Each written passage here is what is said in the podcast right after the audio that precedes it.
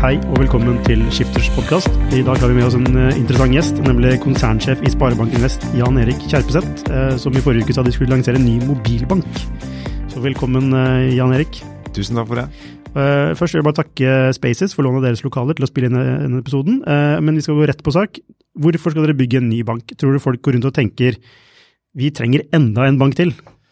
Nei, det jo ikke mangel på banker I Norge, men vi tror jo at det mulig å forene litt av det som de nye fintech-initiativene gjør når det gjelder å systematisere dagligbanktjenester, økonomiinnsikt og så videre med gode banktjenester. Det opplever vi ingen har gjort før, og i den kilen det vi skal ta med vår nye satsing på en bank som skal kun være mulig å betjene på mobil og selvfølgelig et kundeservicesenter. Men dette en altså, B2C-bank da, eller det ikke det? Eller en sånn retail vanlig for konsumenter, ikke sant? Helt klart, ja. Helt klart. Hvorfor skal jeg bytte til den banken? Vi tror Sparebanken Vest har de siste 5 årene hatt den beste scoren på mobilbanken vår I Google Play og App Store. Vi tenker at vi skal klare å bygge videre på den, så vi skal gi deg den beste, Norges beste brukeropplevelse på mobil, kombinert med gode betingelser på boliglånet ditt, på innskuddskontoen din, og det tror vi en vinnende formel. Så det kombinasjonen av de to som gjør at vi tror at vi skal lykkes med denne satsingen. Men den beste opplevelsen av en bank å ikke måtte forholde seg til bank. Og derfor så kommer enkelhet til å være den aller viktigste ledestjernen. Det har vært den viktigste ledestjernen. Jeg tror det derfor vi har hatt den beste scoren I Google Play App Store de siste 5 årene på mobilbanken vår, og det skal fortsatt være det aller enkleste banken å forholde seg til. Enkelhet ledestjerne nummer 1. Ok, så nå pitcher du, det forstår greit, men du tenker altså at den skal være så enkel å bruke. Derfor vil folk bruke den. Derfor vil folk bytte bank. Ja, både enkelhet, sømløshet og ikke minst en gøy opplevelse. Som få norske andre banker har klart I dag, kombinert med gode betingelser, det som posisjoneringen til denne nye banken. Hvordan blir det gøy å bruke banken? Nei, vi ser jo at det Monzo Bank I utlandet, Starling, andre veldig gode på å systematisere innsikten I din egen økonomi på en annen måte, på en gøy måte, styre den, kategorisere hva du bruker pengene dine på og så videre. Der norske banker kommet alt for kort, der det mange nye spennende initiativ. Vi ønsker å forene det med de viktigste banktjenesten og tror at det blir en vinnerformel. Ja, okay. Jeg ikke helt overbevist, men det kult at dere prøver. Og så dere jo Sparebanken Vest, som altså dere store på Vestlandet primært, ikke sant? Og navnet altså vil knytte til det. Så dette jo kanskje et initiativ for å også strategisk, å tenke mer nasjonalt og kanskje internasjonalt. Vi har jo de siste årene vært litt atypisk I forhold til veldig mange andre norske banker. Vi har bygget opp et sterkt in-house IT-miljø. Vi har en innovasjonsdivisjon på 150 årsverk. Vi tror jo at skal du lage enkle, sømløse tjenester som du sitter tett på butikken. Derfor har vi lykkes med veldig mange initiativ de siste årene, der mobilbanken det viktigste. Så det litt av bakgrunnen for at vi nå ønsker å få leverage på de investeringene vi har, på den mobilbanken vi har, satse nasjonalt. Vi tror ikke at det en nasjonal satsing betyr kontorer. Vi tror at det går gjennom en veldig offensiv digital satsing, der brukeropplevelsen det aller viktigste. Du sier du har lykkes med mange ting. Hva det mislykkes med da?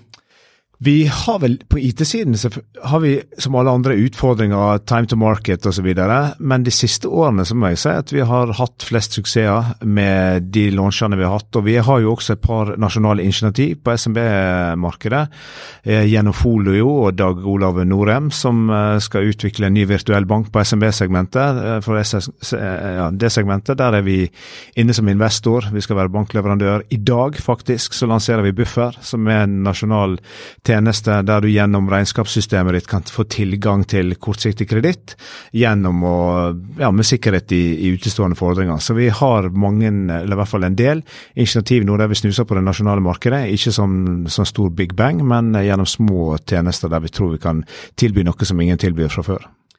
Ok, du jo god på pitcha, og så hadde jeg vært investor, så hadde jeg sikkert investert I selskapet. Det høres bra ut. Men prøv å komme forbi pitchen, og litt ned I gjørma da. Hva utfordringene deres altså, til Sparebanken Vest? Altså, dere har sikkert en masse bra gode initiativer, men hva har dere lært? Vi har en ledestjerne I Sparebanken Vest. Vi har jobbet veldig med kulturutviklingen I banken. Det derfor jeg tror vi har lykkes med en del av de digitale initiativene. Vi har lykkes med å vri kostnadsstrukturen vår I betydelig grad. Det vi tror på I bank fra vår side at det kommer ikke til å være de store som slår de små lenger, det kommer til å være raske som slår de trege. Derfor så har vi jobbet veldig med ressursbruken vår, hva vi brukar pengar på, hvordan vi sikrer at det, vi jobber smartere på IT-området enn de andre, og vi har vært trege vi som mange andre banker, men føler vi har fått opp tempoet. Og utfordringen vår jo selvfølgelig å kombinere lang historikk, lang kultur med å være innovativ og rask. Og vi ser jo at de nye konkurrentene våre ikke nødvendigvis de tradisjonelle bankene. Det kommer til å være mange nye aktører. En av de tingene som bekymrer oss mest, det å tape trafikken på egne flater. Og der tror jeg det er mange banker som sover I dag. Det handler om å sikre seg at e-faktura og veldig mye av betalingsformidlingen fortsatt I egne flater, og ikke forsvinne ut av andre aktører. Så derfor så var vi for eksempel først ute, tror jeg, alle norske banker med pop-up-varsel på låsskjerm når det gjelder godkjenning av e-faktura for kort tid siden. Ja, men det jo en form for kannibalisering, det ikke det? Ja, men det tror jeg vi må tørre. Vi må tørre. På samme måte som når Finn ble etablert, så åpnet han opp for konkurranse med de tradisjonelle avisene på annonsering. Vi tror at vi må tørre å åpne opp for konkurranse. Derfor så har vi også investert I Vipps, der jeg også sitter I styret, der vi har etablert en aktør som kommer til å bli en gigantisk konkurrent om trafikken vår. Samtidig så ser vi at den konkurransen kommer til å komme uansett, så vi kan liksom ta det via aktører som vi selv investerer I, som bare gjennom andre aktører. Så konkurransen om trafikk blir kanontøff. Ja, men frykter du tap av trafikk? Eller ser du på som mulighet? Du vil si selv. Jeg tenker som øverste leder av Sparebanken Vest at de endringene og de brytningstiden vi som bank inne I, gigantiske muligheter. Det at vi lanserer den nasjonale banken på mobil, det at vi lanserer Buffer I dag, det at vi må investere I Folio, jo konsekvenser av den brytningstiden vi inne I, så det betyr at vi tror at I det totale bildet så det flere muligheter enn trusler, men en av de tingene jeg frykter mest, særlig på retail-segmentet, altså på personmarkedet, det tap av trafikk til andre aktører, så gjør at du mister muligheten til å selge forsikring, kreditkort, boliglån og alle andre tingene som du skal selge som bank. Så trafikk en av de tingene som jeg aller mest bekymret for som banksjef fremover. Men er det de tingene fremtidens banker skal selge? Ja, og kanskje mer. Det vanskelig å si. Ok, så du mener at man skal opprettholde den for samme forretningsmodellen, bare at man må være mer relevant, eller? Jeg tror at det rom for og selge boliglån, selge kreditkort, forsikring, one-stop shopping, som egentlig de norske bankene har vært gode på det siste årene, det tror jeg fortsatt kommer til å være kjerneproduktet. Hvorfor tror du det? Fordi at folk trenger det, fordi at jeg tror bankene I Norge har vært flinke til å være tidlig ute, de har vært flinke til å tilpasse seg, vi har kanskje det mest kostnadseffektive bankvesen I verden, så jeg tror fortsatt at norske banker vil klare å tilpasse seg denne endringen. Ja, men hvorfor tror du at folk trenger det? Altså, hvorfor tror du at folk trenger one-stop shop? Altså, er det et godt nok verdiforslag? Eller vil man bare ha den beste forsikringen fra den aktøren som god på det, og så videre? Vi tror at kunden vil være opptatt av sømløshet. Så hvis du kan sy sammen det gjennom PSD2 og andre ting på en sømløs måte, så tror vi at det vil være viktig, men vi tror også at norske banker gjennom den teknologifokusen den har hatt over veldig mange år vil klare å levere sømløshet på en like god måte som veldig mange andre aktører. Hvis du ser veldig mange av de fintech-initiativene, så mangler det jo boliglån. Hvis du ser på Monzo Bank I UK for eksempel, så har det vel et tilbud om et boliglån, men da blir det ruta videre til skjema og til en annen aktør, fordi at ikke det bankkonsesjon. Så vi tror jo at det mulig å forene god brukeropplevelse med kjernebankprodukten I bank, som fortsatt, eller behoven I bank, som fortsatt vil være der uavhengig av teknologisk utvikling. Ja, jeg enig I det at man vil alltid trenge boliglån. Og så spørsmålet, tenker man at man skal tilby dette selv og tjene en høy margin, eller skal man tilrettelegge for andre aktører da, for eksempel gjennom en plattform? Jeg vet ikke, hva tror du på? Jeg tror definitivt at vi går mot en åpnere IT-infrastruktur. Hvis du ser hva vi har tenkt de siste årene, så handler det om å bygge et økosystem rundt oss, enten det gjelder investeringen I Folio, Buffer som vi var inne på, eller den nye banken, så gjør at vi klarer å være rask til å ta opp de trendene som skjer rundt oss. Og vi har også etablert Finance Innovation, som Norges første fintech-klynge I Bergen. Det nettopp fordi at vi tror at vi må ha en åpnere IT-infrastruktur I fremtiden, og spille på et annet økosystem rundt oss. Så vi definitivt trygg på at det blir sourcing av tjenester på en annen måte enn I dag, men det betyr ikke at vi ikke skal være leverandør av noen av de fortsatt, men at det blir en åpnere IT-infrastruktur, det vi helt sikre på. Ja, for hvor ligger verdiskapning, eller hvor ligger verdien? Ligger det å levere selve tjenesten, eller ligger det å være I mellomleddet som skaper opplevelsen? Det blir veldig spennende å se. Jeg tror det må være mulig å tjene penger på begge steder vi. Ja, men er man ikke enten god på den eller andre? Ikke nødvendigvis. Nei. Det kan ändra sig. Men jag tror vi ska klara det. Och vi må ju då ingå partnerskap som jag exempelvis sagt knyttat till Folio. Vi kommer helt säkert att göra andra initiativ av den typen också I framtiden. Ja, för den investerar ju I sällskaper som Folio som hade blivit känt och känt rätt för sommaren att det gick in med ett par 20 miljoner. 25 miljoner. Och de ska ju bygga en sån så kallad virtuell ekonomichef. Det är I alla fall det som är taglinen. Varför valgte du att gå in I det selskapet? Altså, vi har valgt å prøve å finne noen initiativ der vi ser vi kan være med og løfte verdien på initiativet, der vi ser at vi kan få en spillover-effekt I vårt eget økosystem, og der vi ser også at vi kan være en leverandør av tradisjonelle banktjenester inn I plattformen på noen måte, og så har vi valgt, og det kommer vi til å gjøre fortsatt, la forretningsvirksomheten I banken være den som tar initiativ og styrer det initiativet, ikke IT-divisjonen. Så derfor er Ragnhild Fresvik, som vår BM-direktør, den som har forhandlet fram dette, kjører det mot Folio, og vi kommer til å gjøre flere sånne initiativ, for vi tror vi nødt til å finne partnerskap rundt oss for å være en aktør også frem I tiden. Ja, så som DNB har jo satt av 250 millioner til å investere I startup som et initiativ. Det samme har vel SR-Bank også gjort, gjennom Finstart Nordic, eller rundt 300 millioner. Men dere har ikke noen sånne, dere går mer I der hvor dere ser dere har en mulighet, og det er ikke noen sånn limit, det kan godt være, ja, forstår jeg det riktig, eller? Helt rett, og så... Hvorfor velger dere den metoden? Ja, det som veldig spennende å se at det forskjellige aktører velger forskjellig strategi, og vi tenker jo at hadde vi etablert et fond på siden og investert I en del startups gjennom det, så hadde ikke vi fått til den spillover-effekten, den kompetanseutviklingen, utviklingen av det økosystemet som vi ønsker å utvikle rundt oss, som gjør at vi klarer å gripe muligheter raskere enn de store. Så det vi kommer til å se etter, det der investeringer der vi kan gå inn og øke verdien, der vi gjerne kan ha delleveranser, og der vi på en måte får til et samspill mellom eget utviklingsmiljø, så så spennende at det en kompetansedeling som unik. Og derfor så var vi jo veldig glade I at Dag Olav og Folio valgte oss. Det var jo ikke mangel på aktører som ønsket å samarbeide med dem, men de valgte å gå til oss fordi at forhåpentligvis de så hva vi hadde fått til på IT-siden og hvilke økosystem vi hadde fra før, og at vi kunne være raske og en spennende aktør som kunne være med å utvikle dem, og der de fikk attention. Ja, det høres som dere vel ønsker å ha det tettere på businessen I selskapet, så dere får raskere verdi ut av det, I stedet for at det skal bli en sånn Ja, vi ønsker to ting. Vi ønsker å ha IT-divisjonen tettere på butikken enn mange andre. Derfor så har vi outsourcet veldig lite. Vi eier kundegrensesnittet selv, vi utvikler alt det selv, og på samme måte så ønsker vi å tenke, når vi tenker initiativ og investeringer, så ønsker vi de så tett som mulig på butikken, slik at vi får til det økosystemet og den kompetansespilloveren som vi tror mulig å få til gjennom den type investeringer. Derfor så kommer vi ikke til å ta mange, men vi kommer til å ta noen, der vi kommer til å sette betydelige ressurser og være helt sikre på at vi kan tilføre verdier. Ja, hvor lang det sånn, altså, hvordan ser en sånn prosess ut fra deres side? Altså det ikke bare, for det den første så store investeringen dere har gjort I et annet selskap, hvor dere ikke har et flertall. Ja. Så det ikke bare å gjøre det, vil jeg tro, fra ingenting. Hvordan ser den prosessen ut fra deres side? Det jo en lang prosess der vi ønsker å bli, altså det viktigste for oss at vi tror for folkene bak, og det gjør vi jo her, sant? Så det jo en lang prosess der den blir kjent, og så har vi jo kjørt en prosess nå da, som gjør at forhåpentligvis den neste prosessen går raskere. Mye prosesser. Etablert en governance-struktur og en avtalestruktur som vi tror det bærende for andre, som balansert, som ivaretar gründerne, som også ivaretar oss på en god måte. Så forhåpentligvis går det raskere neste gang, men det var en veldig lærerik prosess med Folio, og vi klar for å gjøre andre initiativ, gitt at vi ser at vi kan tilføre noe. Vi kommer ikke til å bare være finansiell. Nei, ja.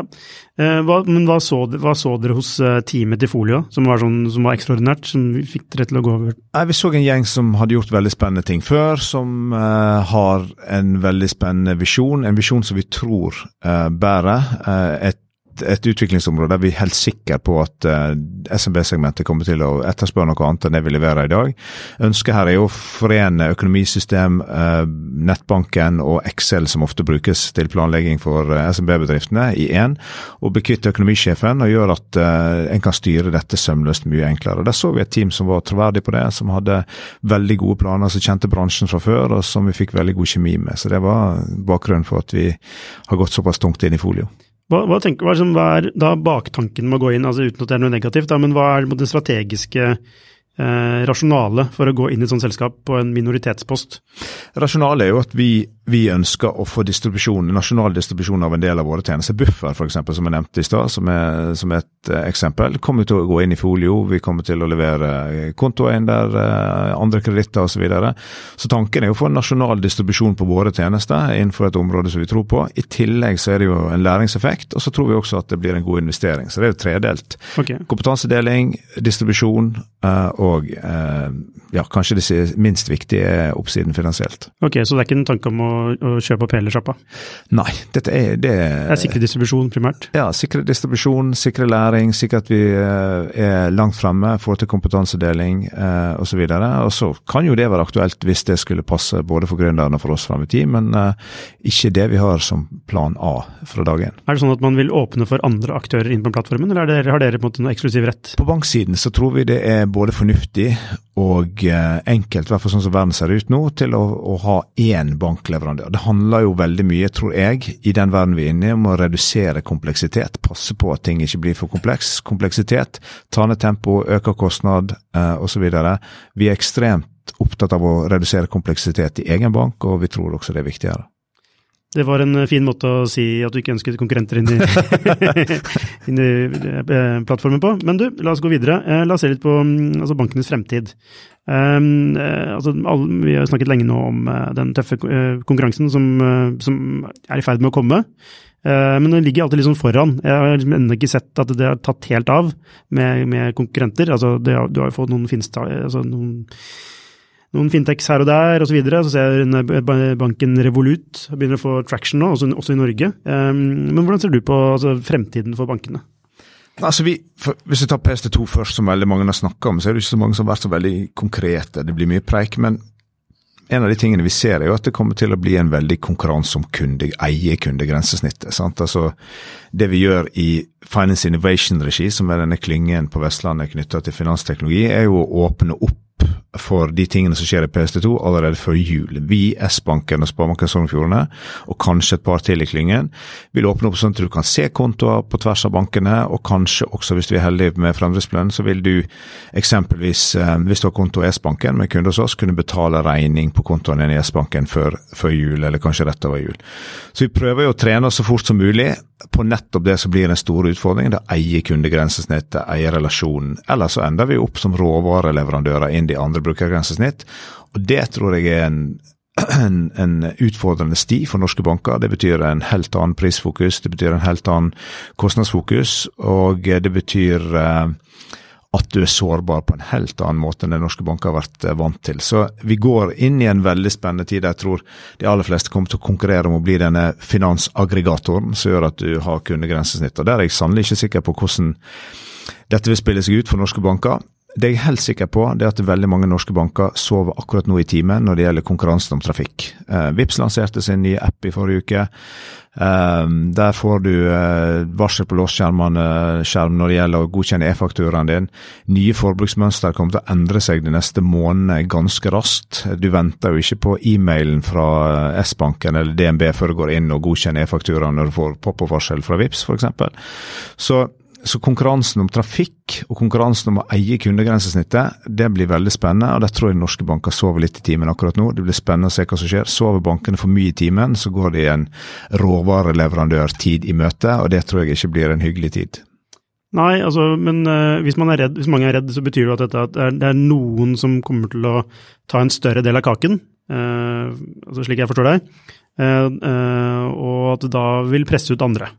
Det vil ikke være plass til like mange aktører, eller tror du kanskje det vil være? Det blir veldig spennende å se, det vanskelig å si noe om. Det som bra med det norske bankvesenet, norsk bank får jo mye kritikk, og veldig mange kapper om å spå det norske bankvesenet sin død, men det som har vært bra, og det som gjør at en del av de initiativene jeg eksempelvis har sett I Sverige ikke har poppet opp I Norge, jo at margin på boliglån, margin på betalingsformidling jo ekstremt lav i Norge. Norge har vært en av de landene som har vært flinkest til å ta I bruk ny teknologi. Det har vi sendt på rentemarginen gjennom de siste 20-30 årene.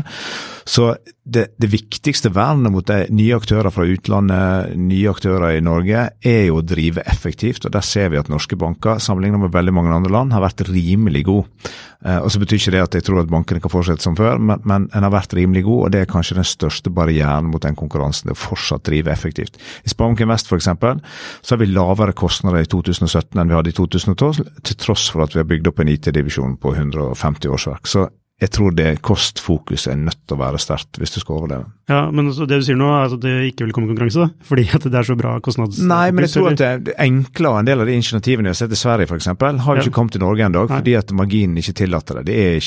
Det er ikke så mye å hente, slik at det Men vil det komme? Konkurransen. Ja, det kan godt hende, men det blir tøffere og vanskeligere, og grunnen til at de tenker seg om at marginbildet som du skal inn og ta ikke det samme som de landene de allerede etablert seg I. Så det tror jeg blir en mulighet for norske banker I forhold til å senke litt av tempoet på det vi ser komme. Ikke like attraktivt, og så det ikke like mange, det ikke så mange innbyggere heller, så det ikke sånn, Nei. Du får ikke maks igjen. Men samtidig så vi jo, altså, stadig flere kåringer kårer jo Norge til det mest digitaliserte land I verden, sant? Så ja, et lite land, men et land som også mulig å targete på en ganske kostnadseffektiv måte I og med at vi så god på teknologiadopsjon. Så det henger jo med, altså jo en del av bildet da.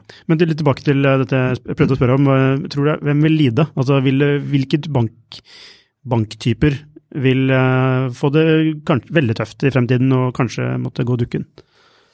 Ja, jeg tror at det de som ikke klarer å redusere kompleksitet og ikke klarer å være raske. De skal jobbe veldig godt med å etablere en annen form for innelåsing eller økosystem som gjør at den overlever I det lange løpet. Så jeg tror det vanskelig å si hvilke type banker I dag, men jeg tror de som ikke klarer å være raske, ikke klarer å etablere en mer offensiv, innovativ utviklingskultur vil ha et kjempeproblem. Derfor så har vi jobbet sånn som vi har jobbet de siste årene, så skal vi være forsiktige med å uttale om hvem av de andre som ikke klarer det. Når du sier de som ikke klarer å være raske, vil du si at flertallet av norske banker ikke klarer å være raske? Ja, jeg mener at norske banker har en utfordring med å være de raske, og jeg har allerede nevnt et eksempel, at ikke alle norske banker på plass med for eksempel en så lite ting som pop-up-varsel. Det et symptom på at... Ja, og du kan gjerne si at det ganske lite, altså jeg pop-up-varsel på låsskjerm for godkjenning av e-fakturer, det så viktig da? Ja, det viktig fordi at du helt avhengig, altså alle vet at du avhengig av trafikk fremover på egne flate, alle vet at transaksjonsdata gullstandarden innenfor data I fremtiden. Det det alle higer etter. Så hvis ikke du opptatt av å verne om transaksjonsdataene som du har I dag, så har du et kjempeproblem I the long run. Så det jo, mener jeg, et symptom på at den sover I timen. Virker som du kjemper en krig på to fronter. Både så jobber du mot reduksjon I trafikk, samtidig så har du initiativer som nettopp skaper mer reduksjon I trafikk. Forstår jeg det riktig? Ja, hva tenker du på når du sier initiativ som reduserer trafikk? Nei, altså når du, la oss si Vipps da, ikke sant? Altså det et initiativ dere med på, som reduserer trafikken potensielt til din egen bank da. Ja, og jeg tror at vi må tørre å konkurrere med oss selv. Det som Vipps jo en fantastisk samarbeid der bankene står bak, men samtidig tror vi en forsmak på det som veldig mange andre aktører også kommer til å konkurrere med oss om når det gjelder trafikk, så sånn sett så det bare starten på det vi har I vente. Ja, la oss snakke litt om Vipps. Hvorfor Vipps så viktig I dine øyne? Vipps hvis jeg tar samfunnsperspektivet først da, så tror jo jeg at norske forbrukere har veldig godt av løsninger som alle tallet, ikke noen få til noen få. Grunnen til at vi på topp 3 I verden I dag når det gjelder effektiv betalingsinfrastruktur jo samarbeid. Så vi tror jo at det samarbeid vi har gjennom Vipps en viktig faktor for å ivareta litt av det som har vært pilaren I norsk betalingsformidling, så gjør at vi har vært en av de aller mest effektive betalingsinfrastrukturene I verden. Og så det et verktøy for å møte den konkurransen som bankene en og en ville hatt problemer med å møte, og som vi ser kommer for fullt gjennom Apple Pay og andre ting. Jeg lurer på hvorfor ikke de to elementene skilt. Altså, de jo to forskjellige ting. Det ene infrastruktur, som forstått en ting, en annen ting konkurranse. Og når du kobler da, når en konkurrent, da, altså når en aktør både aktør og altså leverandør av infrastruktur, så sliter jeg med å se hvordan det kan skape fri konkurranse. Skjønner du den problemstillingen?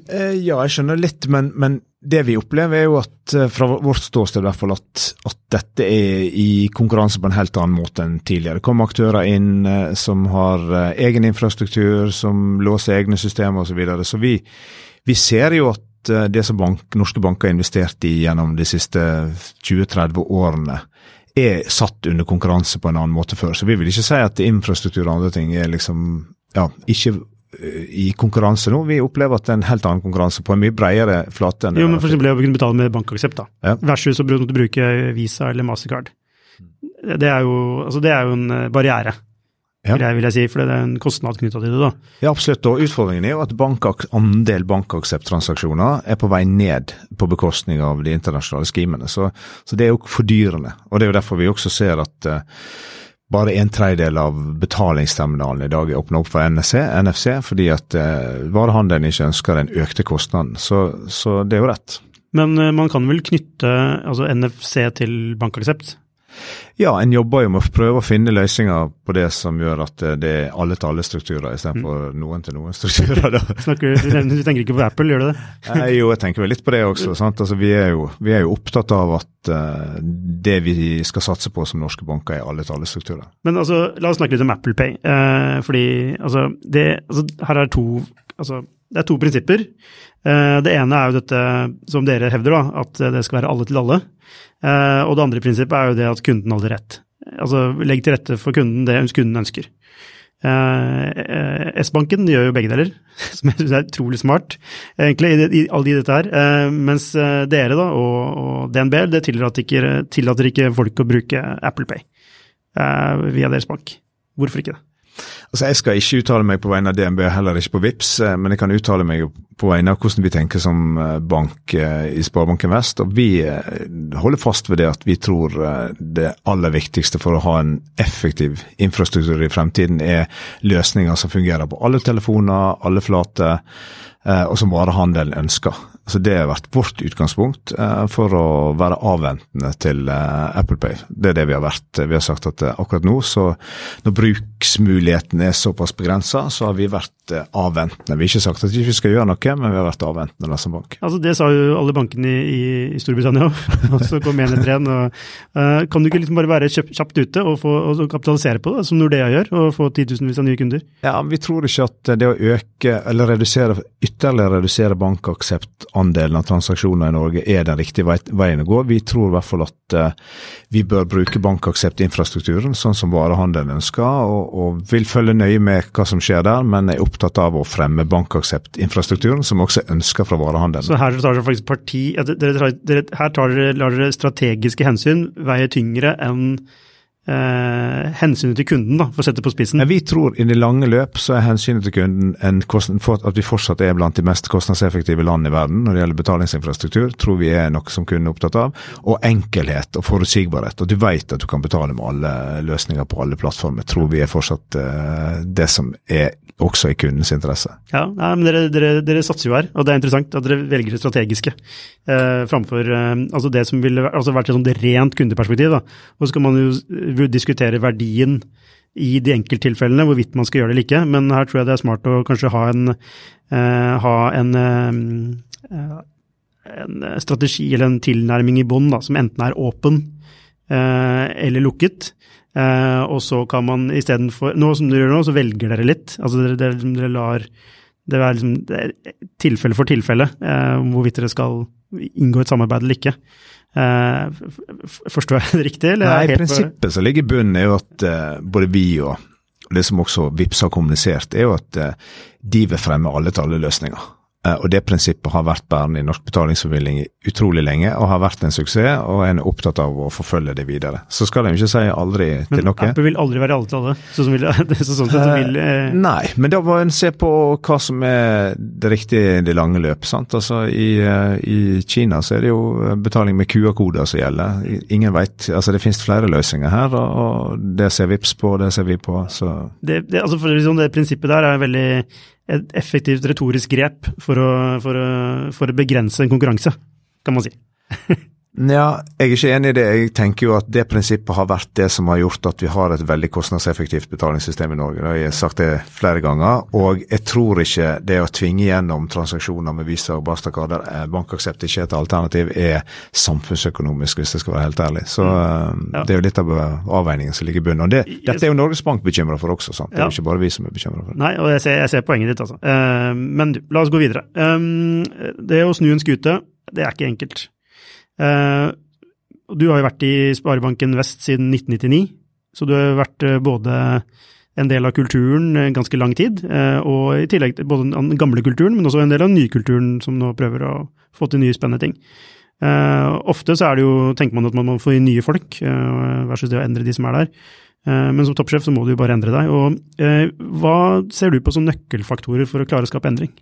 Altså, vi har jo gått gjennom en betydelig transformasjon kulturelt. Vi jo faktisk Norges nest eldste bank, og har jo jobbet enormt med lederskap, kultur, setteretning, og har lykkes veldig godt med det, så vi tror jo at lederskap, kultur, det å se på de mulighetene og den brytningstiden vi inne I nå som mulighet mer enn en trussel, ting vi har jobbet veldig målrettet med. Og så det jo sånn at når vi har en 13-del av IT-budsjettet som vår største konkurrent har, så det jo utrolig viktig at vi ikke forveksler bevegelse med fremdrift. Så vi jo utrolig opptatt av å jobbe med hvordan vi bruker ressursene våre, hvordan sikrer vi at det vi setter til kjøs, holdt det på å si, for båten til å gå fortere.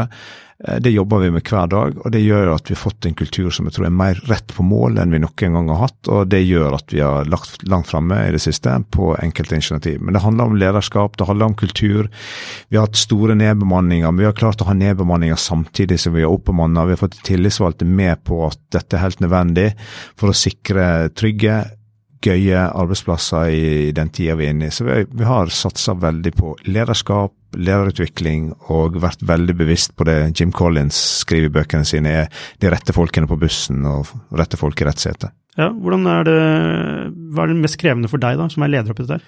Nei, det mest krevende jo at jeg har vært med I banken veldig lenge, kjenner de aller fleste. I 2016 så nedbemannet vi med 140 årsverk, mens vi ansatte 40 årsverk samtidig. Det jo, kunsten jo ikke nedbemannet, men kunsten jo klar å få til kompetansevridning samtidig som du jobber ned kostnadene. Så det har vært det mest krevende. Det har vært å på en måte gjøre så store endringer på kostnadssiden for å sikre oss at vi kan investere I fremtiden. Det skjer ikke av seg selv, men det har vært vanvittig krevende. Og I en organisasjon med 700 årsverk så det klart at når du tar ut 140 og ansette 40 nye I ett enkelt år, så det veldig krevende. Hvordan gjør man det? Hva de tips til de som må gjøre det? Nei, mitt tips involvering. Vi hadde veldig tung involvering, og alle lederne spurte, hvis vi skal bli en av Norges beste sparebanker I den brytningstiden vi inne I, hvordan ser verden ut da? De tegnet ut og fortalte og eide retningen, og det gjorde at når vi kom med løsningen og pekte på hva som måtte gjøre, så visste folk at dette var nødvendig.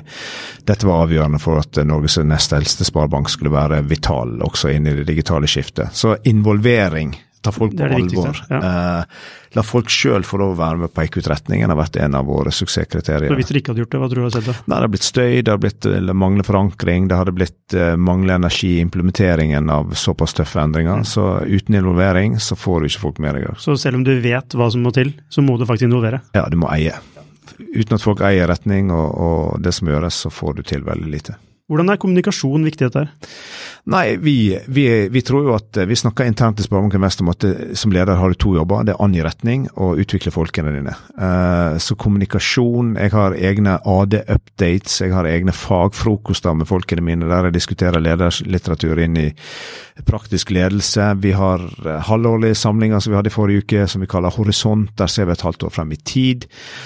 Diskuterer hva som viktig da, så vi kjører veldig stor grad av involvering, og det aller viktigste beslutningen vi tar, bruker vi litt tid på I forkant, og det gjør at vi øker implementeringseffektiviteten, som vi kaller det. Apropos litteratur, hva slags business-litteratur vil du anbefale? Nei, vi har jo, jeg tror jeg har hatt sånn 10 runder med fagfrokoster, der jeg selv kjører 5 fagfrokoster, jeg spiser frokost med folk og diskuterer et faglig sånn litteraturtema, gjennom 5 fagfrokoster så når jeg alle lederne I banken. Akkurat nå så jeg inne I en runde der vi bruker Ben Hunt Davis sin bok Will It Make the Boat Go Faster? Forrige uke så hadde jeg horisontsamling, så da henter vi OL-vinneren fra Sydney over til Bergen for å holde innlegg for alle lederne I banken. Eller så må jeg bare si at jeg har veldig sansen for Essentialism, som en bok som jeg synes det utrolig god, som handler litt om hvordan du bruker ressursene inne på riktig måte, og så det en bok som heter Radical Candor, som en av de siste bøkene vi har hatt på fagfrokostrunden også, som handler om ja, å tørre å være mer transparent, mer direkte, kutt ut alt smalltalket, og være sikker på at en ærligere med hverandre, rett og slett, i lederskap. Er det litt sånn no bullshit bank? Vi skal bare få jobben gjort? Ja, det det vi prøver på. Nå prøver vi å innarbeide dette spørsmålet som dette rolandslaget brukte frem mot Sydney OL, som ikke hadde vunnet OL-gull siden 1912, og vant OL-gull i Sydney da. De stilte seg ett spørsmål gjennom hele 4-årsperioden da de trente mot Sydney, og de stilte seg spørsmål Will it make the boat go faster? Og hvis de ikke svaret på det var ja, så gjorde de ikke. Og jeg husker i forrige uke når Ben Hunt Davis var og snakket til lederne våre, så viste han et bilde av hvor de satt den på åpningsseremonien, og da hadde de stilt seg spørsmålet, vil åpningsseremonien, hvis vi deltar der, bidra til at båten går fortere i konkurransen de skulle opp mot? Svaret var nei, og derfor så sa de at da dropper vi OL-seremonien. Og det var et sånt godt bilde på hva du må være villig til å offre hvis du faktisk skal prioritere et viktig mål. Da sa de at det betyr at de måtte hoppe over et måltid og hadde 5 timers gåing i beina. Det var ikke de villige til, så de prioriterte det bort. Og sånn jobber vi også. Prioritere bort det som ikke gjør at det blir fart på båten. Ok, hvordan vet du hva som gjør at båten, for du må jo vite da hva båten gjør som gjør at båten går raskere? Det vi har erfart i Sparebanken Vest at veldig mange ting som vi lurer på om vi skal være med på, lurer på om vi skal si ja til, lurer på om vi skal beslutte. Hvis de stiller spørsmålet, vil dette gjøre at båten går fortere, så får du ofte et ganske tydelig svar. Så vi synes det er et spørsmål som i hvert fall gir veldig mange svar da. Og det er en veldig enkel metric egentlig, ja. Er det ikke det? Jo, og så den boken som vi nevnte som handler litt om det samme som heter Essentialism, der er et av spørsmålene If it's not a clear yes, it's a clear no. Og det er også i en verden der initiativene og mulighetene er enormt store, så tror jeg vi det er et viktig spørsmål. Hvis ikke det er et klart ja, så er det et klart nei. Tror du dette er sånn alle bør drive businessen sin på?